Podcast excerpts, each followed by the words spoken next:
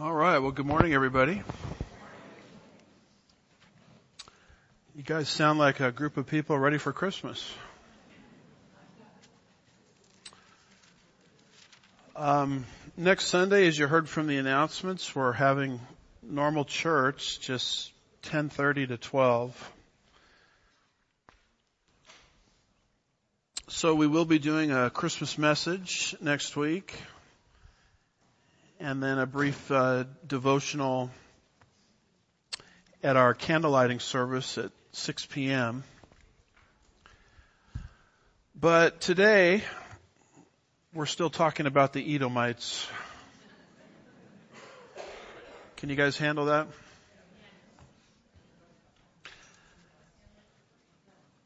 The Edomites, um, part of our verse by verse teaching through the book of Genesis, where God is raising up a very special nation with a very special land. The Edomites, the descendants of Esau, are not to be confused with Israel and the land of Israel. Genesis 36 is giving us that record. You say, well, why is the land of Israel and the Jewish people such a big deal? It's such a big deal because God has covenanted to bless the world through the Jewish nation. One of those blessings we will be celebrating uh, next week, the birth of Jesus. Jesus was born into the line of Israel. Jesus was not a Baptist. He was not a Methodist. He was not a Presbyterian. He wasn't even a member of a Bible church. He was Jewish to the core. And that was the design of God because God said, I'll bless the world through Israel. The first of those blessings is Jesus himself. And so that's how to look at some of these intricacies of the book of Genesis as God is raising up this nation He's putting the whole foundation in place because he wanted to bring to the world his Savior, which is not just for the Jewish people, it's for the whole world. And we're blessed today being the recipients of it. But sometimes being the recipients of it, we forget the structure that God built to bring it to us. And that's really what the book of Genesis is about. God uh, chose some very special patriarchs to begin this special nation through. First, Abraham. You can see the Genesis divisions where we've studied these different patriarchs. Isaac. And the last uh, patriarch there is Jacob. You say, well, I thought Jacob had a brother named Esau. He did. Well, what became of his descendants? Genesis 36 talks about it. So I suppose if I have a plan, um, someone once said, if you want to make God laugh, show him your plans. Uh, but from a human perspective, I do have a plan to complete Genesis 36. Don't worry, not today. But there's one remaining Sunday in December before we hit the new year. I'm planning to finish Genesis 36 then. And Lord willing, we'll be starting the new year uh, on more familiar territory with the life of Joseph.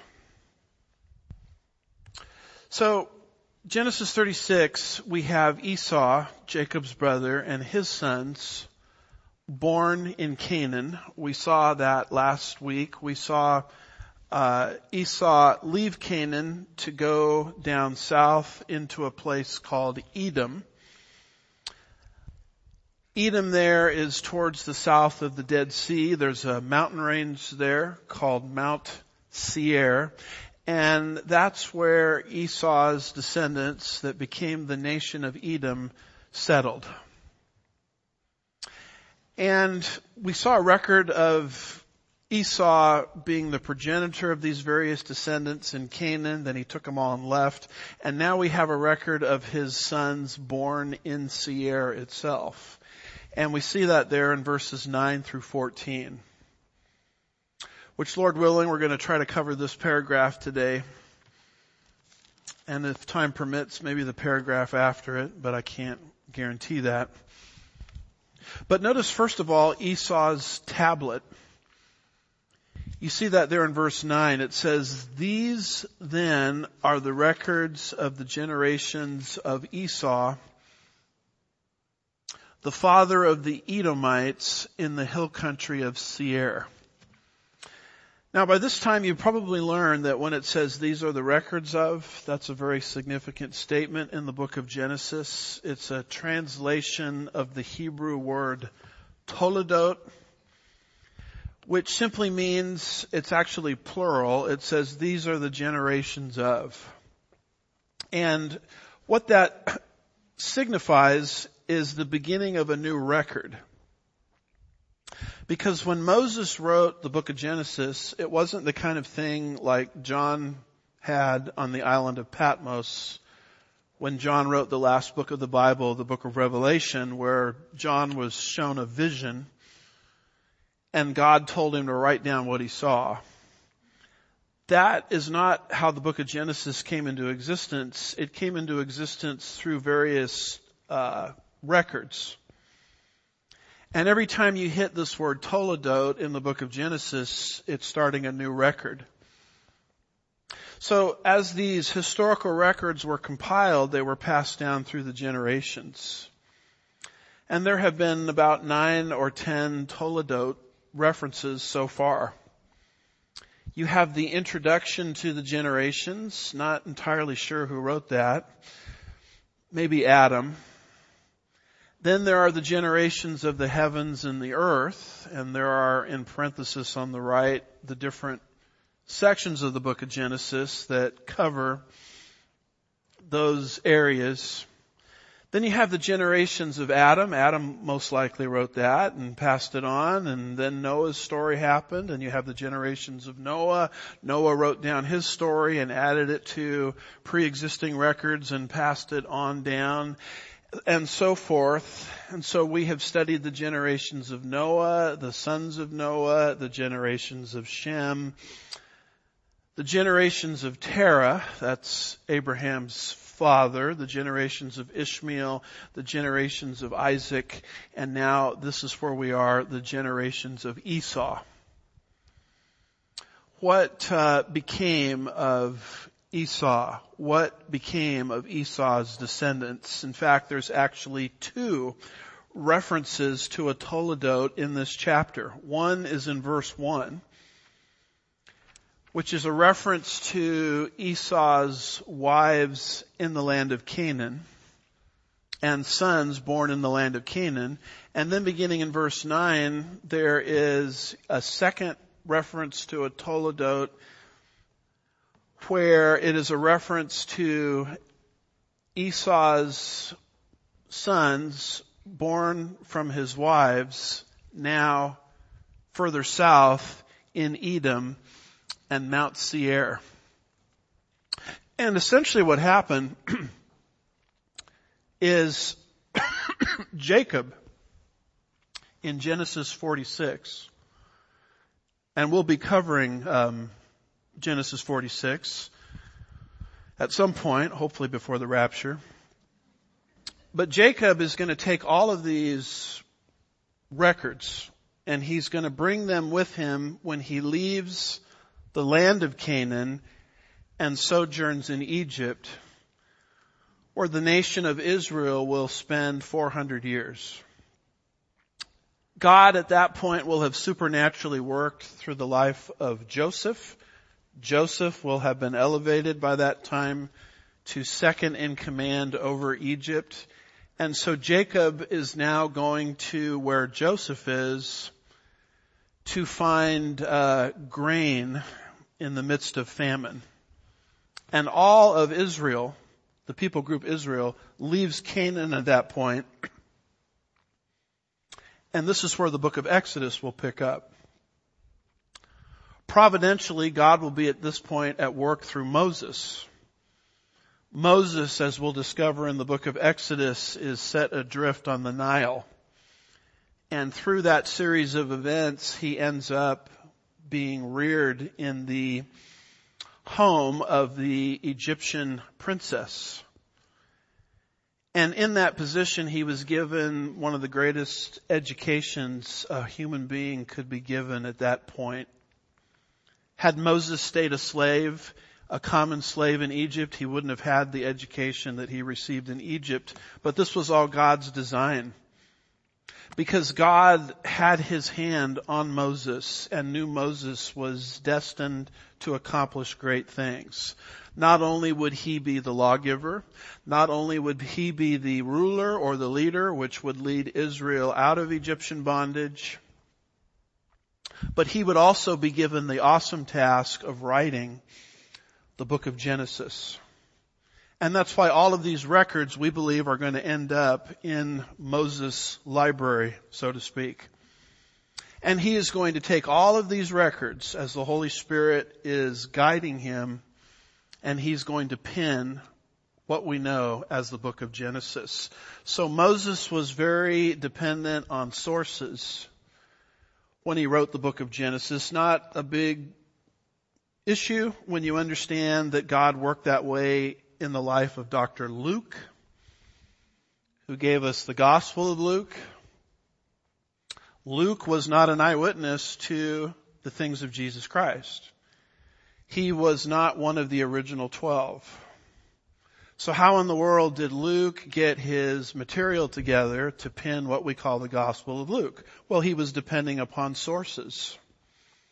He was depending upon other pre-written accounts of the life of Christ. Luke most likely interviewed a lot of different people. I would assume that he interviewed Mary, Jesus' own mother, and through these various sources, Luke, and we believe this is where the Holy Spirit moved in and guided Dr. Luke to record the Gospel of Luke. In fact, the whole Christmas story that many families and churches are going to be focused on in the coming week comes from Luke's Gospel. And yet Luke himself was not one of the original twelve. He put all of that together through sources. And if Luke can do it through sources, why can't Moses do it through sources? And the sources are given with this reference to these are the generations of. That's simply a citation of another source that Moses is drawing from.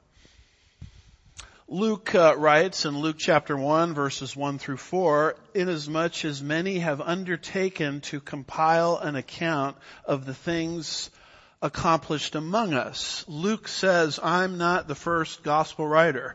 There are other, what we call gospelettes floating around.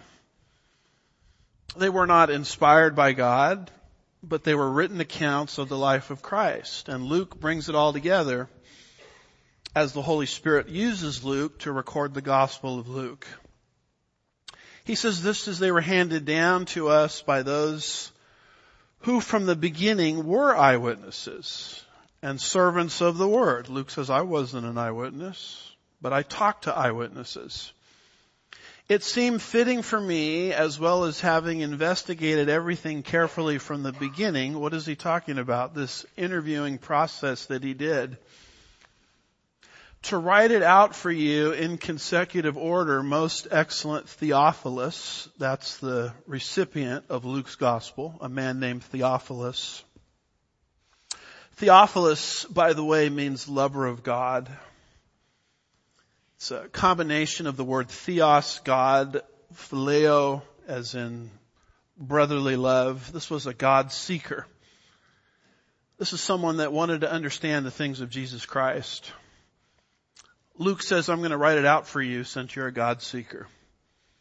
And I'm going to depend upon sources that I've interviewed to put this material together so that you may know the exact truth about the things that you have been taught. This is how the Gospel of Luke came into existence through sources. It's just this time around the Holy Spirit came upon Luke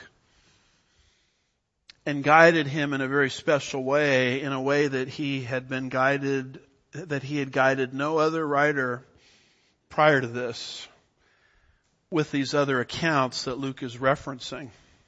And this is how the Gospel of Luke came into existence. The book of Genesis comes into existence the exact same way. Through records that Moses, given the right education at the right time, could compile into what we call the book of Genesis. A book that is absolutely foundational to the rest of our belief system. Psalm 11 verse 3 says, if the foundations be destroyed, what can the righteous do? You take away the book of Genesis and the Bible collapses like a house of cards, including why and how the Savior would ultimately come into the world. But God, through the centuries, took great pains to preserve these records, to give us a clear account of the foundation of Jesus, which is the nation of Israel. Without Israel and without this foundation, you have no Jesus. It's kind of interesting to me how people will treat the book of Genesis. Oh, Genesis chapter 1. Who, who in the world could take that literally? I mean, you don't really believe that God created the world in six days, do you? Oh, the generations of the heavens and the earth, the Garden of Eden, the Cain and Abel story. I mean, only a fool would take that at face value.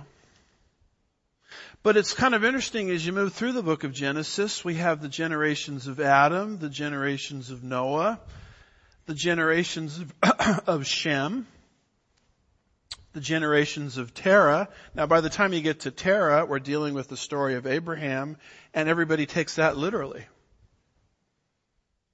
the generations of Ishmael. Everyone takes that literally. Generations of Isaac, that's literal.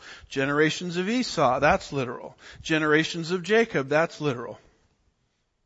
So what people do is they play this little game with the book of Genesis that the early parts are not literal, but the rest of it is.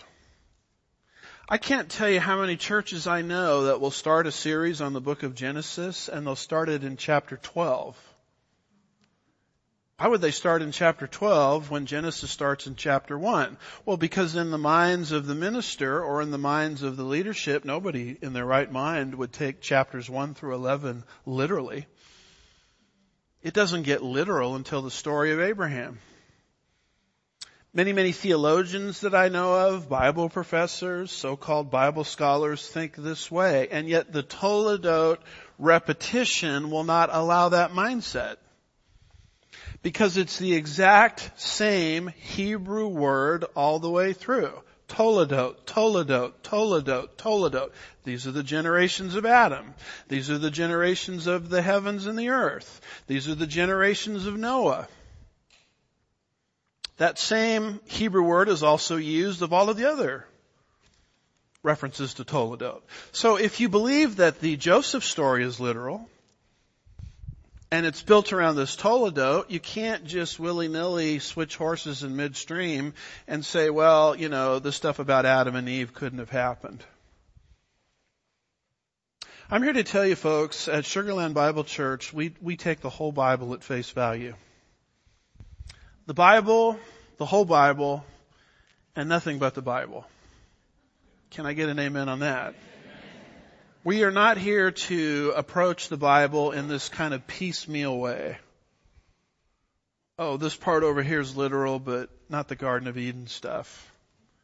The, the very structure of the book of Genesis with the repetition of the Toledot will not allow that to happen. And if consistency means anything, it means you can't treat one area of the book of Genesis with one method of interpretation and then switch horses in midstream and just sort of throw out or kiss off the early chapters of the book of Genesis.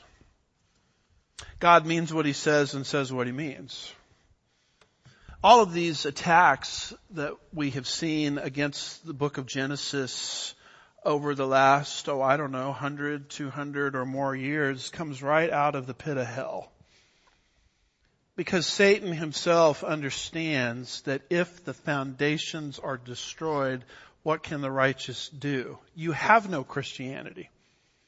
You have no Jesus. You have no last Adam if you didn't have a first Adam. And so that's why with some of these things, I bring them to, to your attention. You move now from Esau's tablet down into verse 10, and now we learn of Esau's sons, now from Canaanite wives, born in the Mount uh, Seir area. If you look at verse 10, you have the sons that come through Adah. One of them is named Eliphaz. The sons that come through Basemath, one of them is Ruel. Look, if you will, at verse 10. It says, these are the names of Esau's sons. Eliphaz, the son of Esau's wife, Adah. Ruel, the son of Esau's wife, um, Basemath, I think is how you, as how you pronounce that. And as you continue on, now we have the sons that come from Eliphaz. So these would be essentially Esau's grandchildren.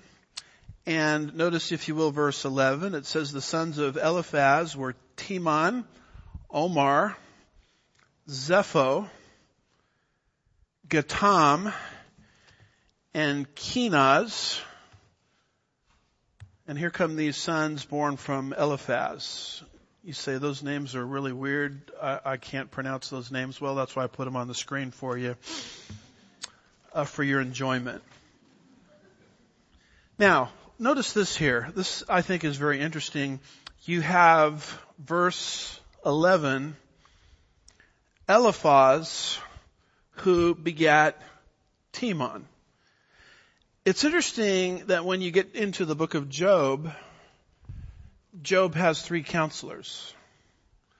Uh, Eliphaz, Bildad, and Zophar. And if you want an example of how not to counsel somebody when they're having problems, take a note from those three guys. Because at one point in the book of Job, Job says, you know, you all are just like miserable counselors because they, they thought they knew everything about why Job was suffering. And yet the truth of the matter is they knew nothing. Because they were not privy to the angelic conversation between God and Satan concerning Job that Job knew nothing about and Job's counselors knew nothing about it. And yet they all assume that Job, you're obviously having the problems that you're having because there's sin in your life. If you just get rid of the sin, these problems would stop. It sort of reminds me in John 9 about the man born blind. Do you remember that story? I think it's in John 9 around verse 3. The disciples were coming and they, they, saw this man born blind and, and they said to Jesus, who sinned, this man or his parents, that he be born blind? So obviously the man is blind because there's some kind of sin in his life or some sort of sin in the parents' lives. And Jesus said something very interesting. He said, neither. He said, this man was born blind so that the glory of God might be manifested in him. I don't know how you interpret it. I'll give you my interpretation for what it's worth. God allowed that man to be born blind because God knew in John 9 that Jesus would come and restore that man's sight and the Lord God would get the glory. So jumping to this conclusion that there's sin in his life or there's sin in his parents' life produced that is the same mindset of Eliphaz, Bildad, and Zophar.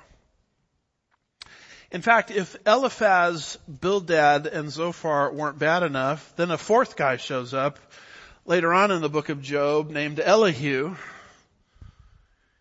And he, he, he starts saying the same kinds of things.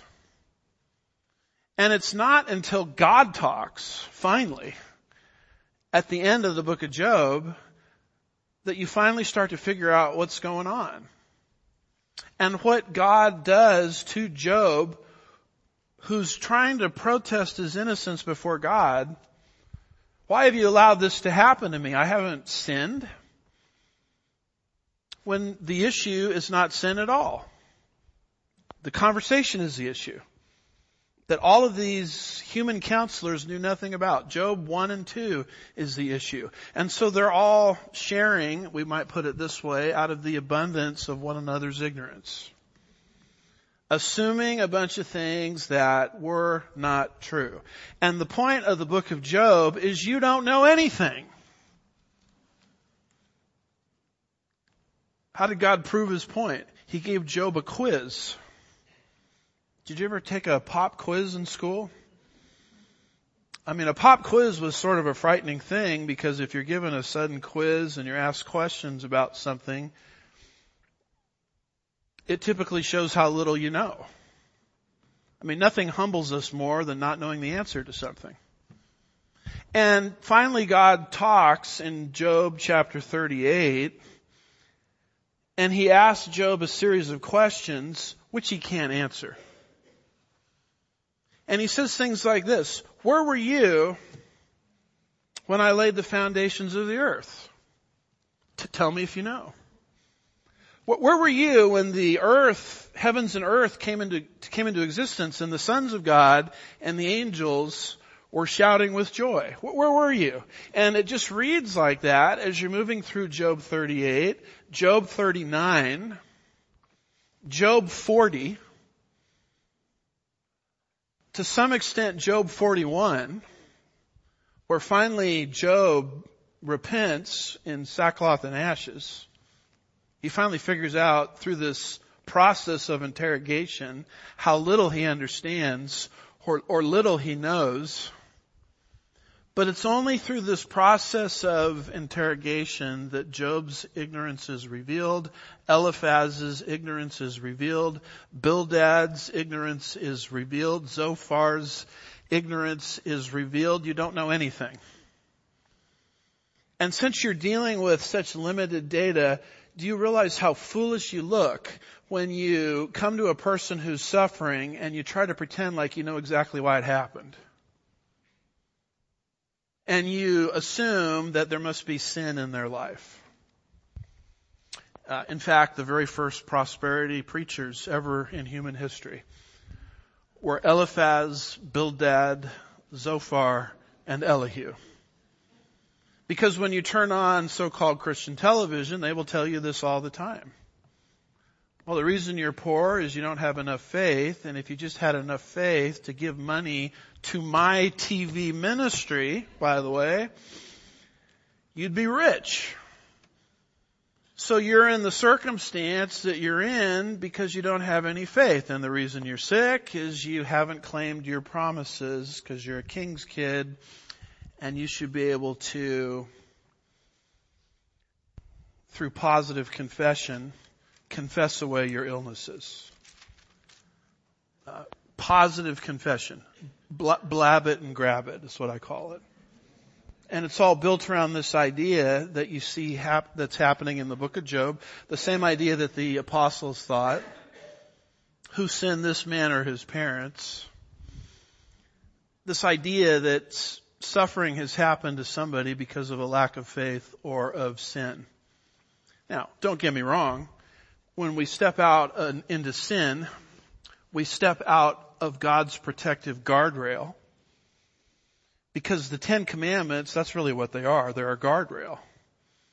They're, they're to protect us from things.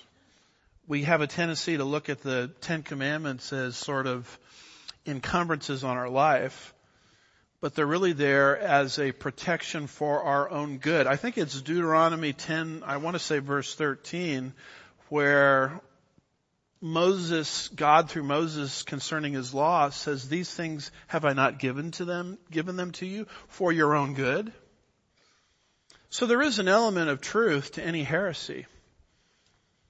There is a truth that when we step out of God's will, we can suffer consequences. But the problem with prosperity thinking is we think that every time someone is suffering, anytime someone is having difficulty, it relates to sin in their life. And that simply um, is inaccurate. That simply is untrue. And I find it very interesting that the very first book in terms of date of composition By the way, does anybody know what the very first book recorded was? The book of Job. There, there, there would be no Bible for six centuries after the book of Job came into existence. It's interesting to me that the very first book of the Bible deals with this issue of suffering. Before God um, developed theology on any other subject, He gave us in the book of Job a book related to human suffering. Why would God deal with that subject first before he deals with any other subject? Answer. Because God knows that would be the thing that human beings living in a fallen world would struggle with. I mean, that's a struggle. We have to admit. Why do bad things happen to good people?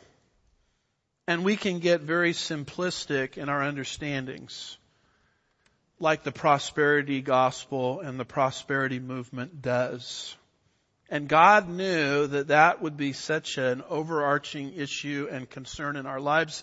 The Lord said, you know what? I'm going to dedicate before I write anything else biblically before the book of Genesis is even going to come into existence through Moses six centuries later, I'm going to talk about the issue of suffering in the book of Job. And here is a 42 chapter book exploring the finitudes and limitations of human knowledge.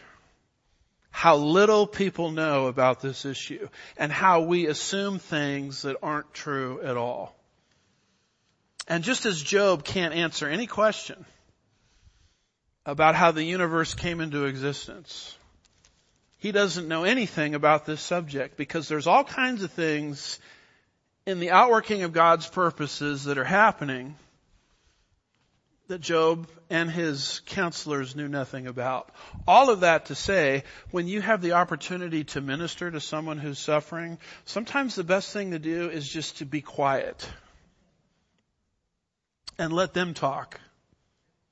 And don't come at them with your sort of pre-imposed grid about why you think they're suffering the way that they're suffering. One of the greats in Christianity, by my estimation, is Joni Eareckson Tada. You know her story. Paralyzed from the neck down. A diving accident as a teenager on the East Coast. And if you listen to Joni Eareckson Tada talk, she said countless people have told her that she's in that wheelchair because she put herself in it. Do we understand how wicked that is to tell somebody? I mean, being in a wheelchair is hard enough without somebody telling you you put yourself in it because of disobedience or lack of faith. And she has had countless people lay hands on her, try to heal her. The healing never came. Well, the reason the healing never came is you don't have enough faith. That's like putting someone in double jeopardy. I mean, you're suffering, and the reason you're suffering is it's your own fault. That's what the disciples were saying to the man born blind. This is what Eliphaz, Bildad, and Zophar and Elihu were saying to Job.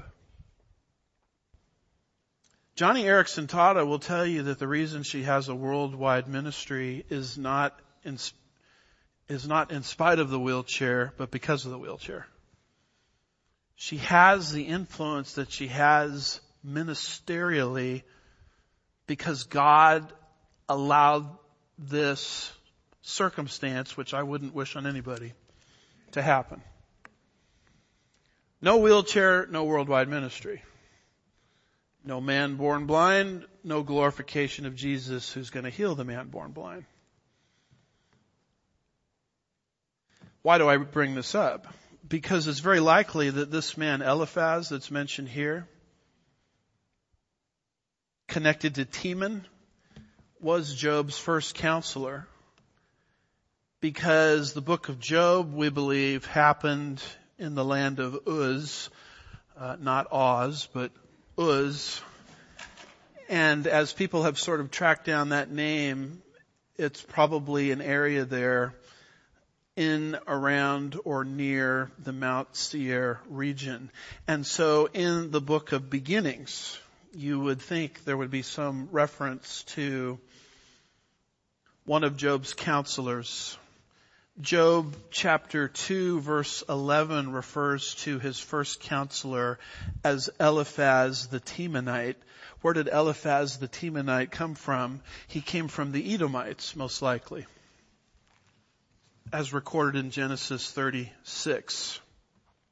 And as you go from there into verse 12, it talks about Timnah, a concubine of Esau's son Eliphaz. Verse 12 says, Timnah was a concubine of Esau's son Eliphaz, and she bore Amalek to Eliphaz.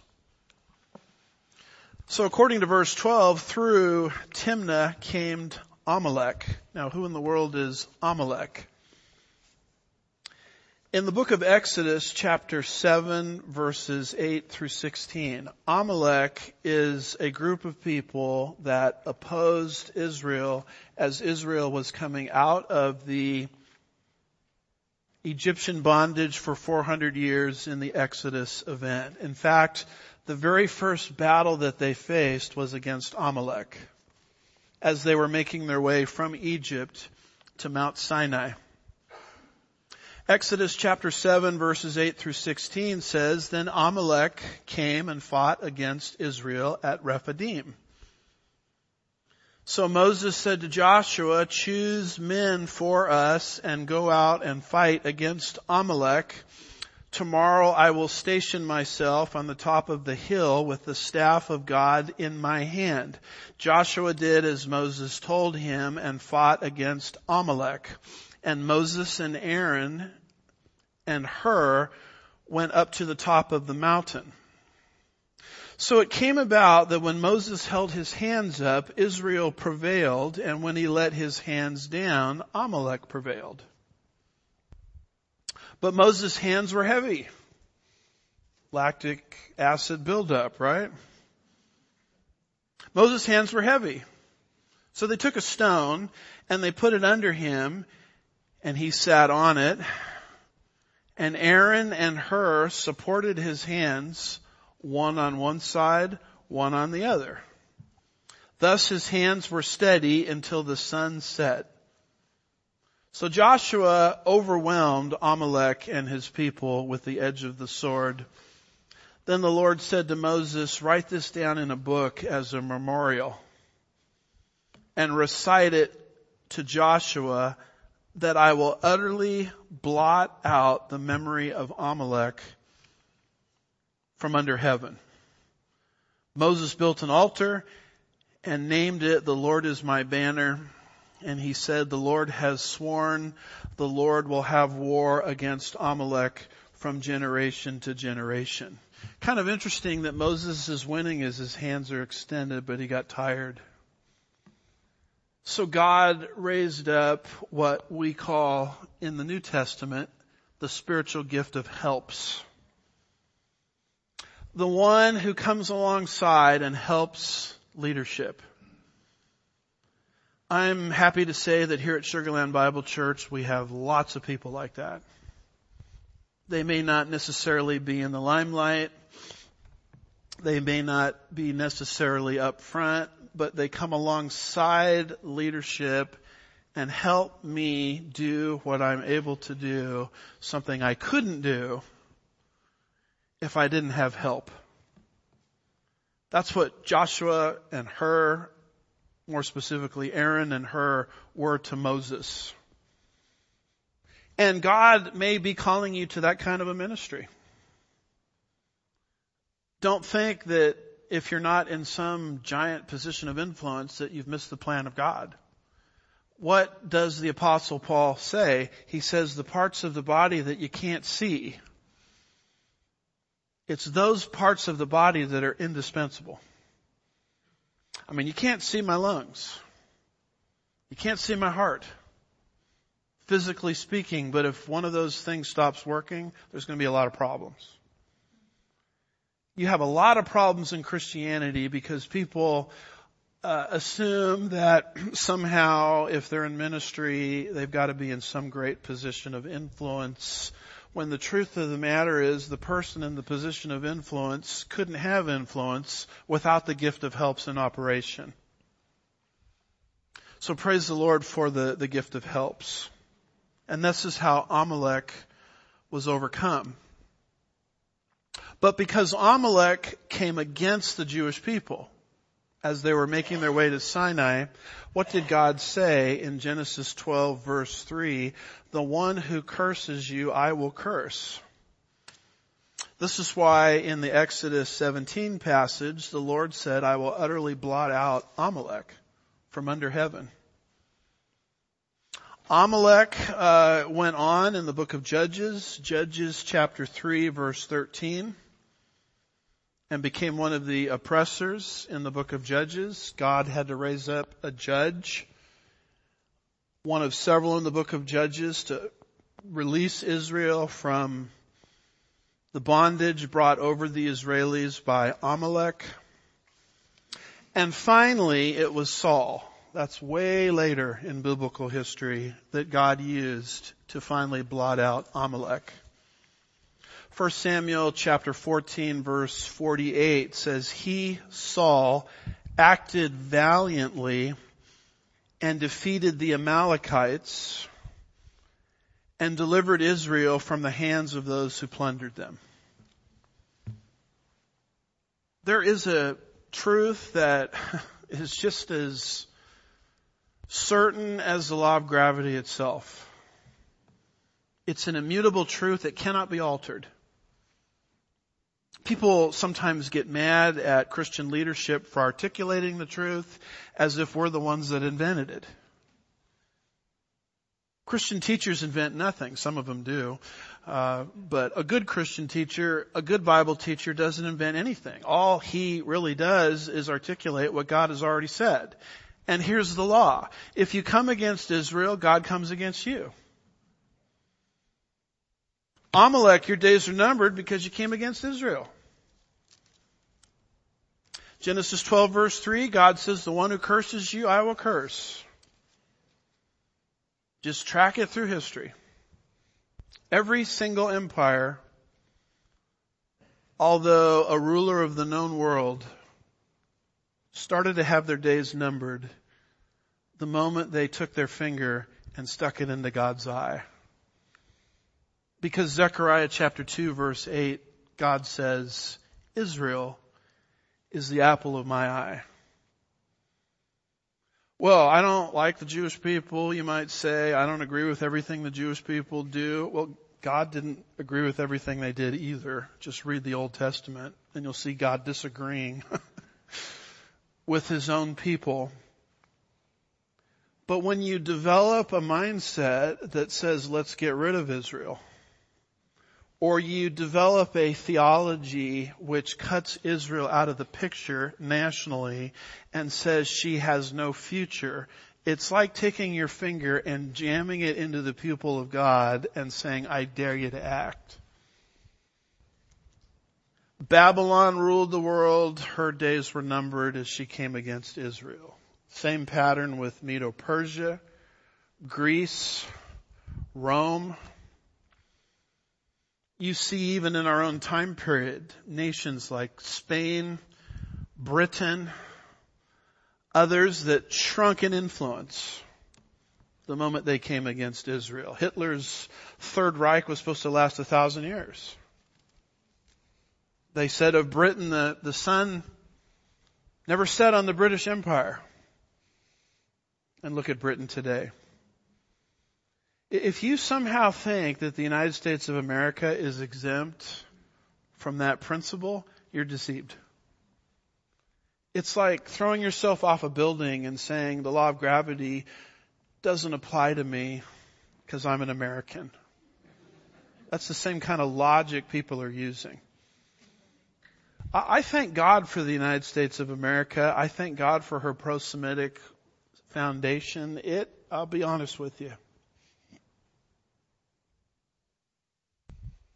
And I think this um, bothers us having children and then grandchildren because they have to live here after we're dead and gone. It does disturb me a great deal to see politicians, leaders condemning everything Israel does. We need to be very careful about what we're saying. We, we need to be very careful about what we're thinking. We need to be very careful about making value judgments about the nation of Israel when we don't have all of the facts. In the book of Numbers, Balak hired Balaam to curse Israel. Numbers 23 and 24. You can read all about it. The problem is every time Balaam of Moab opened his mouth, he ended up blessing Israel. In fact, one of the things that Balaam said is from Israel, Numbers 24 verse 17, there's coming a Messiah connected to a star. He had that prophecy in Mesopotamia, Babylon. Now we start having an understanding of why on all our Christmas cards we have these magi or these wise men coming to the nation of Israel to seek out the Messiah following an abnormal star. That's what Balaam said would happen. And at one point in these oracles, Balaam, who was hired by Balak, the king of Moab, to curse Israel, Balaam said, how can I curse what God loves. You can pay me all the money in the world you want, but I can't get this curse out of my mouth. Because a curse, when it came out of his mouth, turned into a blessing. How, how can I hate what God loves? God loves Israel. They are His people. They are His elect nation. And uh, any nation that feels differently, they quickly, in the timing of God and the providence of God, find themselves on the ash heap of history. Amalek being one example. But where did Amalek come from?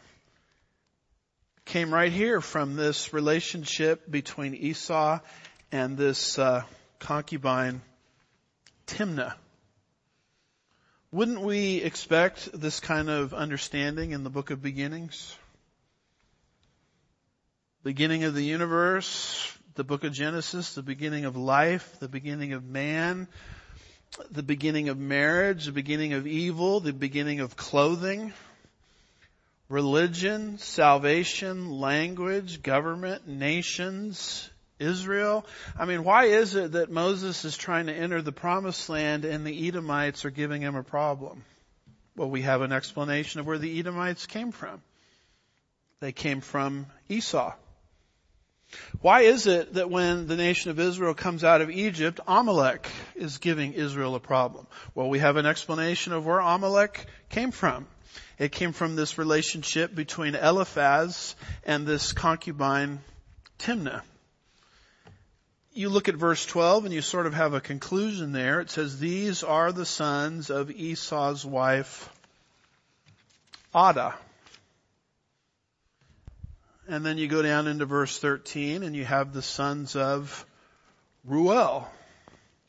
Notice verse 13. These are the sons of Ruel, Nahath, Zerah, Shammah, and Mizzah.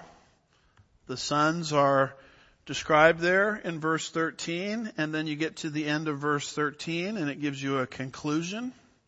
Those are the sons, by the way. I'll keep that up there for a minute because most likely you've never seen names quite like that. You get to verse 13 and gives you the conclusion, second part of it. These were the sons of Esau's wife. That's another wife. Basemath. And then you go to verse 14 and we have the lineage from another wife, Oholibamah, Verse 14, what are those sons named? Verse 14, these are the sons of Esau's wife, Oholibamah, the daughter of Anah, the granddaughter of Zibeon. She, now look at this conclusion.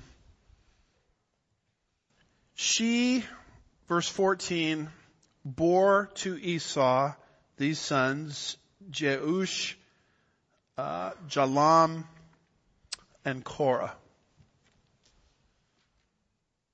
Now, there's a very interesting observation that can be made at this point as you look at all of these descendants of Esau from his wives, Canaanite wives, but taken to the Mount Seir area, a record of his sons and his grandsons. What you see disintegrating is these names have less and less and less to do with the things of God. Arnold Fruchtenbaum writes this about this laundry list of names. He says observations can be made about Esau's house. Here there are a total of 80 names, but only two. Two of 81. Not a very high percentile.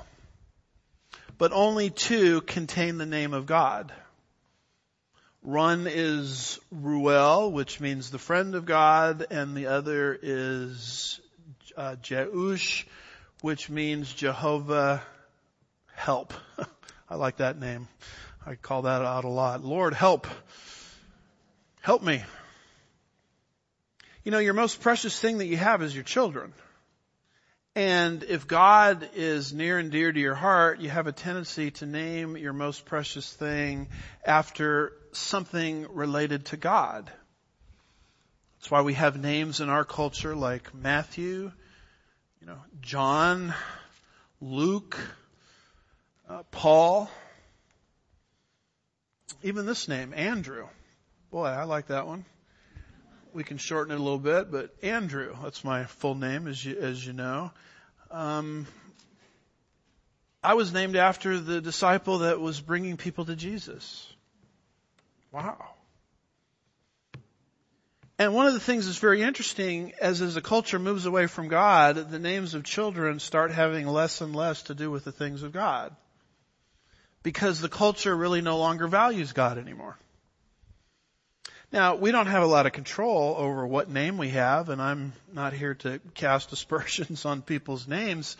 I just think it's somewhat interesting and somewhat disturbing in our culture that more and more children are born and they're given names that have zero to do with scripture, zero to do with the Bible, zero to do with theology.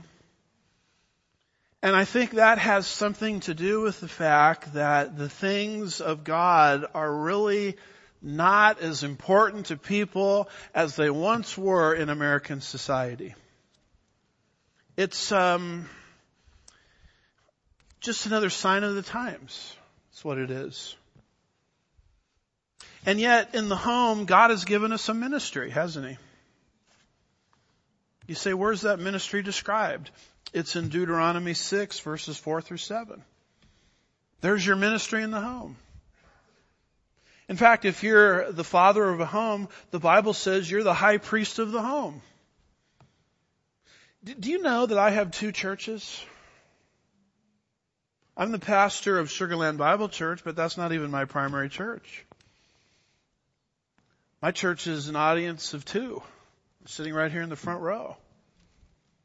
That's, that's the job God gave me. To be the pastor uh, of my wife and, and my daughter.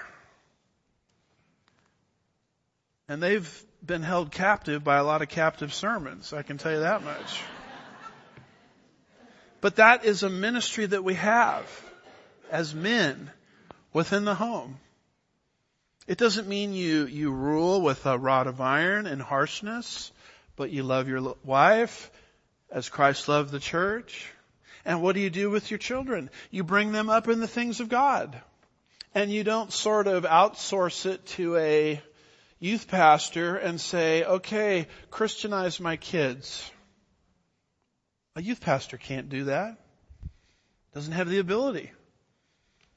We have a wonderful youth pastor with Gabe in this church, but he's not a miracle worker. The only thing he can do is reinforce what's happening in the home. I, I tell you, I got quite a lesson on this in my very first pastorate, Pico Rivera, California. Before I became the pastor there, I was uh, under the retiring pastor, soon to be retired, and he said something. He said, I want you to look very carefully at these families as they come to church. There are families in this church that will use this church as a babysitting service. They'll drop the kids off. They'll go do their own thing. Important stuff, I guess. Sports, the newspaper, whatever. Come back and pick up those kids and go home. And we have a Sunday school for kids. We have a nursery. Um, I guess we can accommodate that. It's their choice.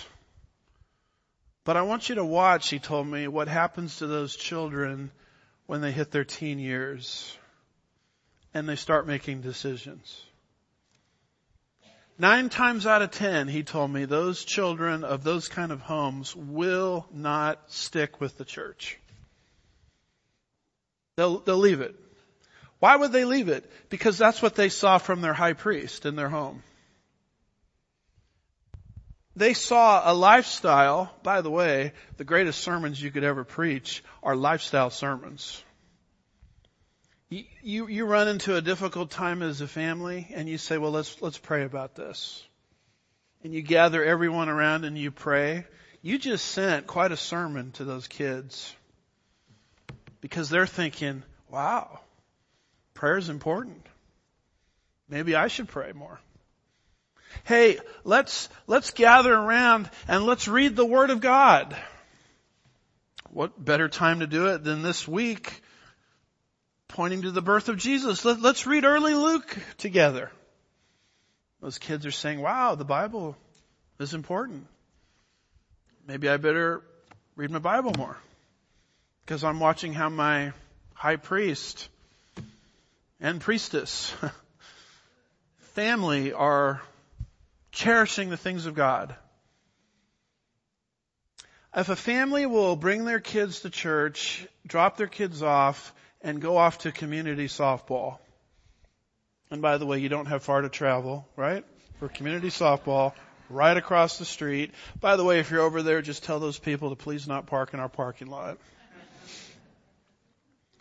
What do you think the children are going to do in that kind of family when they have an opportunity to make their own decisions? Community softball is more important than church. Cause that's what my high priest and priestess role modeled for me. Here is your assignment from the Lord as a parent. Hear, O Israel, the Lord your God is one. This is called, by the way, the Hebrew Shema, which means listen. Listen up. Shema.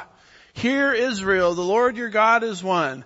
These are the words which I am commanding you today shall be on your heart. You shall teach them diligently to your sons and talk of them for 15 minutes every day. Oops, doesn't say that. It starts to describe a lifestyle. Daily life. When you sit in your house. When you walk by the way. When you lie down.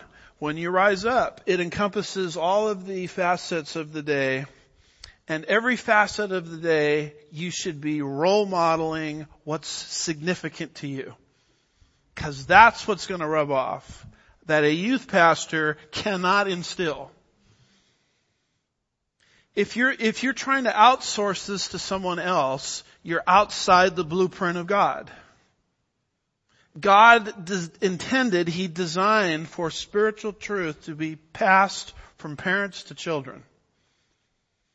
It's not that God doesn't reach people of parents that fail in their model, in this model.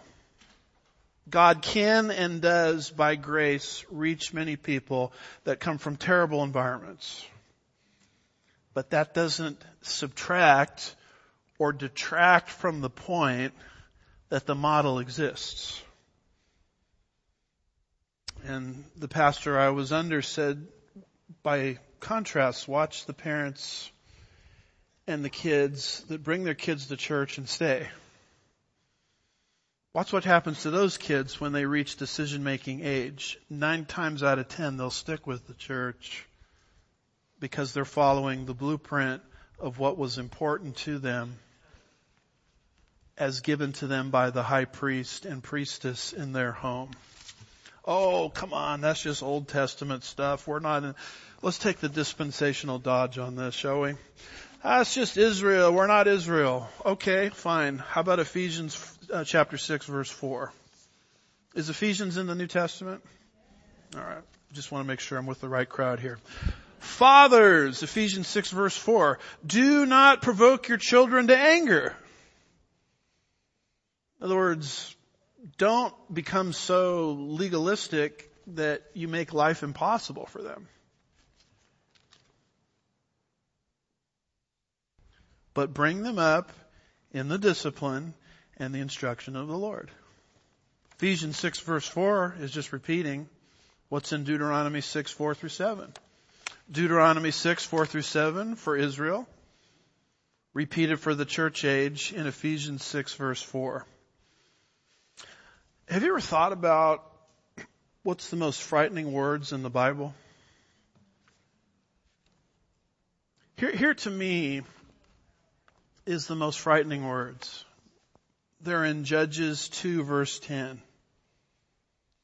It says all that generation also, that's the Joshua generation that did so much for the cause of Christ, the cause of Yahweh. All that generation also were gathered to their fathers. And there arose another generation after them who did not know the Lord, nor yet the works which he had done for Israel.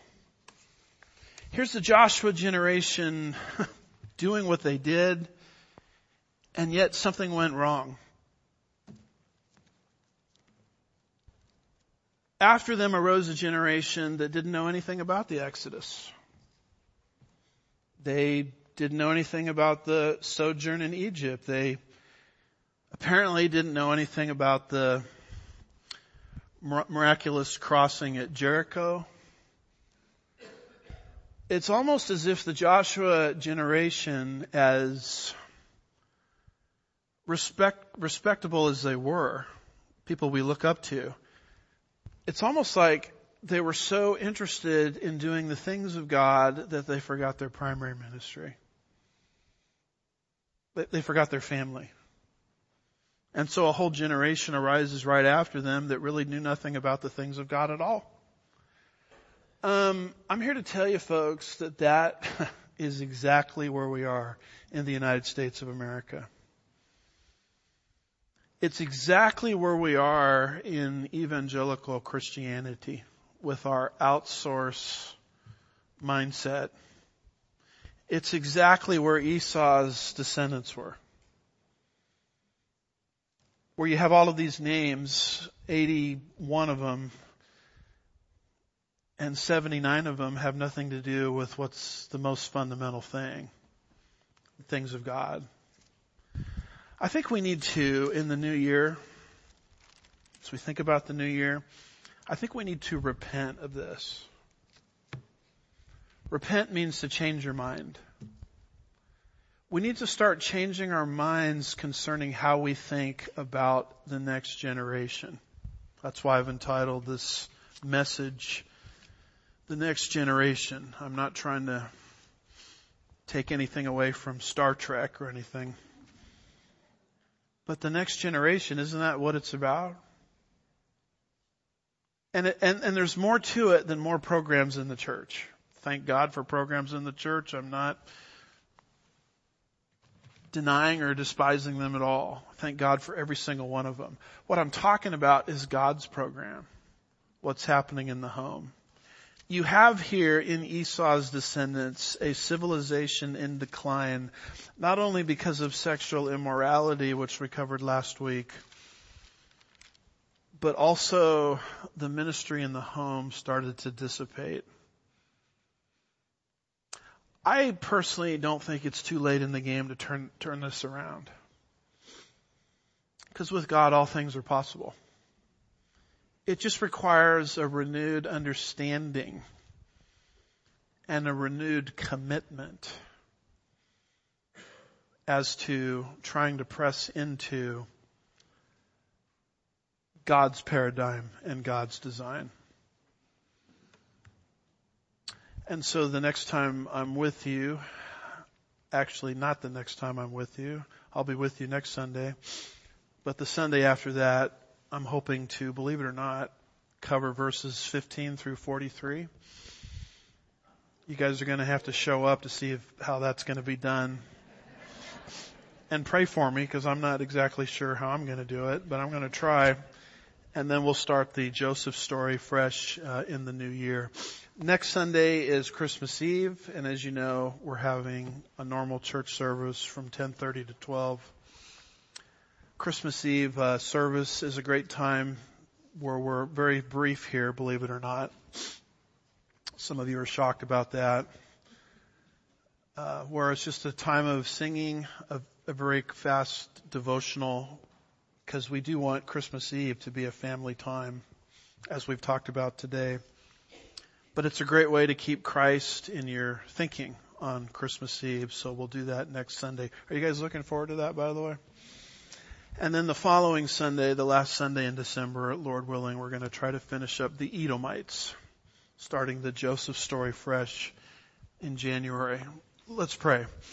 Father, we're grateful for your word, grateful for your truth, grateful for some of these ancient genealogies, things we sort of pass over, not understanding their significance, and yet they're so foundational to the rest of the Bible and to our lives. I pray, Lord, if anybody within the sound of my voice has never placed their faith in the Savior for salvation, I pray that for them today is the day of salvation as the Holy Spirit convicts them they might put their personal faith in Christ alone for their salvation and be born again. I can't think of a more wonderful time to be born anew as we celebrate in this season the birth of your son. I pray that if anybody within the sound of my voice needs more uh, insight into this, more understanding, I pray that they'll talk to me as I am available after the service. We'll be careful to give you all the praise and the glory. We ask these things in Jesus' name. And God's people said.